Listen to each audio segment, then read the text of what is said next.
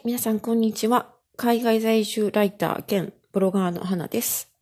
えー、今回もこちらの収録を聞いていただきましてありがとうございます、えー、今回はですね、ウェブライターというお仕事に興味を持っている方や、ライターとして登録したばかりの方に読んでもらいたい書籍を、えー、Kindle さんから販売、発売しました。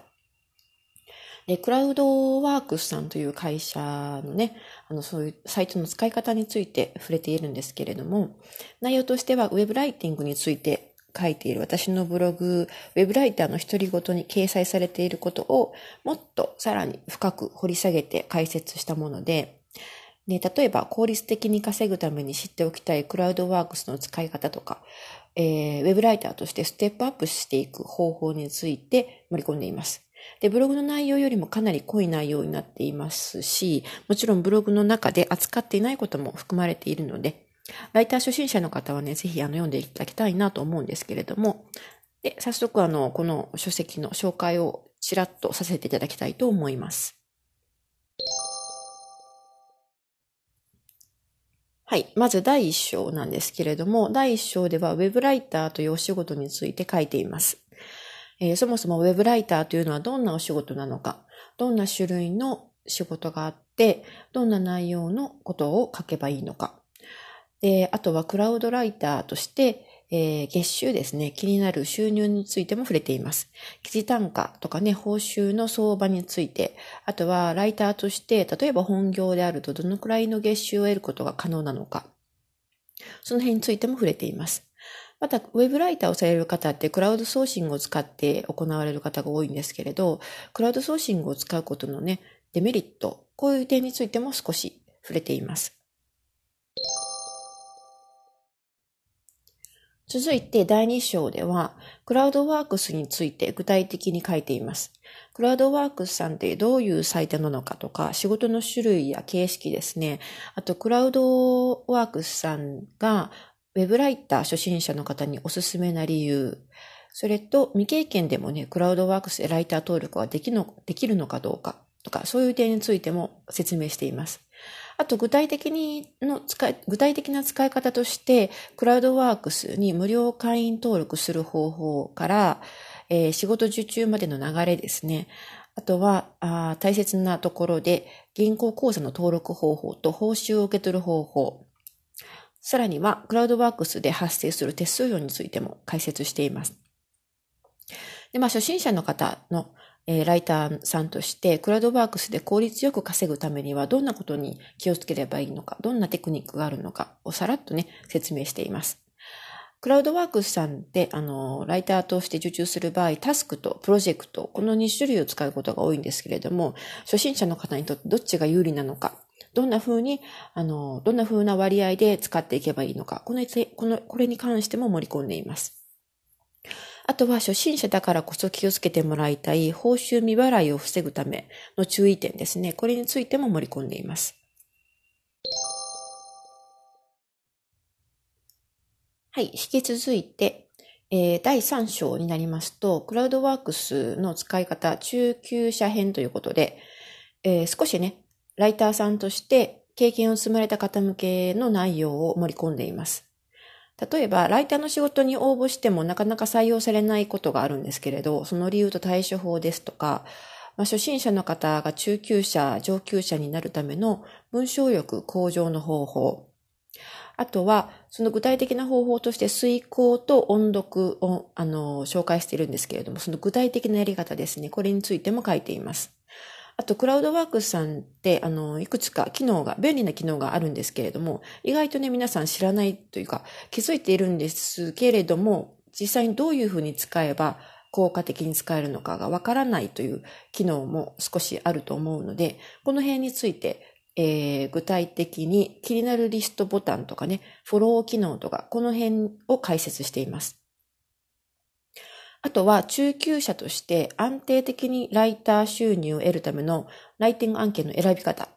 良い案件を見極めるテクニックについて、もしくはテンプレート機能を活用して仕事を効率化する方法、さらにプロのライターとして稼ぐために一文字1円以上の案件を取る方法についても説明しています。また、あの、クライアントとのトラブルを避けるためのコツと注意点、これも中級者さん向けにね、書いています。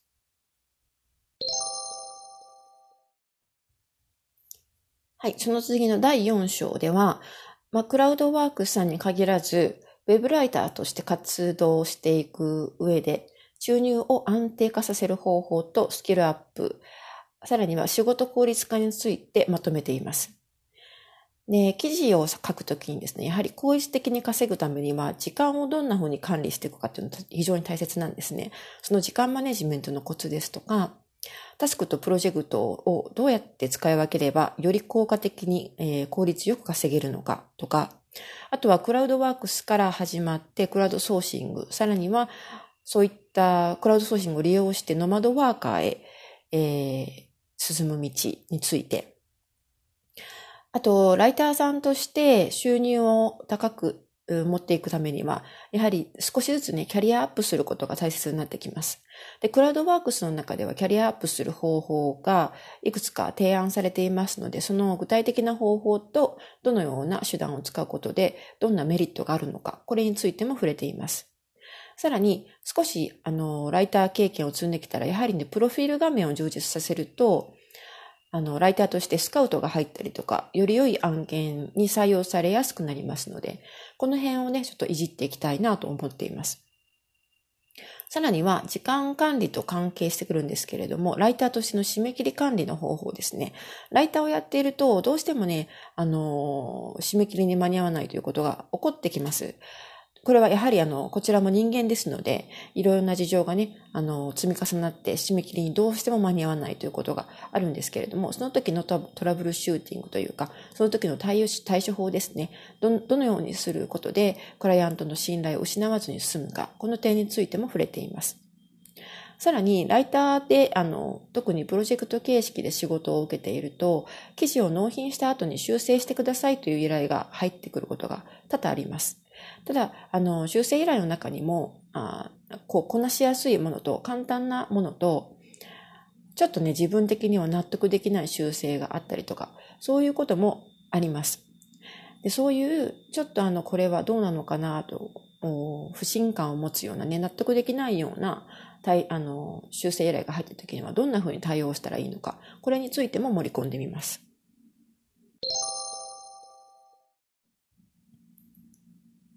はい。そして最終章の第5章では、クラウドソーシング応用編ということで、本業ライターとして稼ぐコツについて解説しています。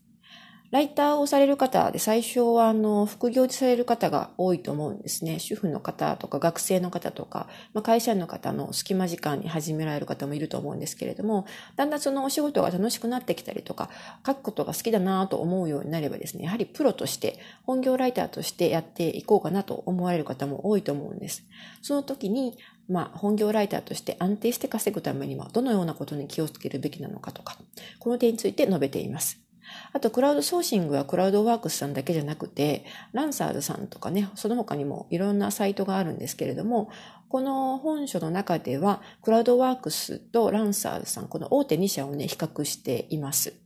あと、クラウドソーシングとしてちょっと異色なんですけれども、ココナラさんというサイトがありまして、で、こちらもライターとして登録して出品することができるので、そのクラウドワークスとココナラの違いですとか、使い分けの方法ですね。これについても触れています。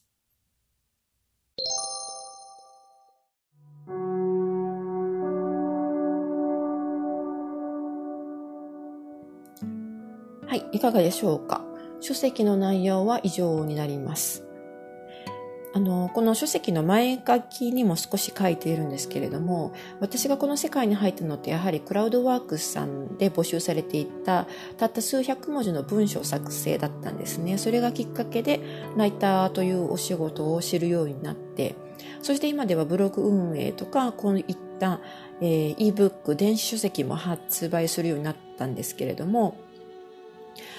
ライターのお仕事って最初あの誰でも簡単に始めることができて敷居が低いので副業として始める方非常に多いんですが実際にやってみると、まあ、記事単価が安いとかね時間時間効率性が良くないということで意外と稼げないなと言って挫折していく方って非常に多いんです。で、私もそういう、いや、ちょっと心が折れそうになったことが何度かあるんですけれども、ただ、あの、本当に稼げるコツとか効率的にやる、まあ、仕事効率化ですね。その方法を一度覚えてしまうと、なんてことはないというか、まだ、あの、書くことが苦痛でなければ、サクサクとある程度安定して稼ぐことができますので、ぜひね、あの、皆さんにも、ライター初心者の段階で挫折してしまうのではなくて、報酬単価が安くてびっくりしてもうやめてしまうという、そういうのではなくて、副業としてでも本業としてでも自分のあのこれだけぐらいは稼ぎたいなという夢に向かってですねあの効率的に仕事ができるように作業ができるようにこの本を出版してみようと思いました。で実際この本はですねあの電子書籍ということで紹介してるんですけれども Kindle さんから出しています。Amazon の Kindle なんですけれども、えー、読み放題 Kindle Unlimited にも対応していますのでもし、えー、Kindle アンリミテッドすでに契約されている方は、月額料金だけで、あの、追加料金なしでね、本を閲覧してもらうことができますので、もし部分的にでも、あ、ここ気になったなというところがあったら、少しちらっとでも見ていただきたいなと思います。で、ちなみに、Kindle を、えー、読んだことがない方、電子書籍にあまり馴染みがない方のために付け加えておきますと、Kindle って、あの、お手持ちのスマホやタブレットからでも読むことができるんです。Kindle というデバイスがありますよね。あれが発売されているので、それ買わないと Kindle 本読めないんじゃないかなと思っている方もいるみたいなんですけれども、それがなくても、スマホやタブレットで Kindle アプリを無料インストールすれば読めるようになりますので、そちらの方で検索かけていただけたらなと思います。はい。では、今回は以上、このような内容になります。最後までお付き合いいただきありがとうございました。では、またお会いしましょう。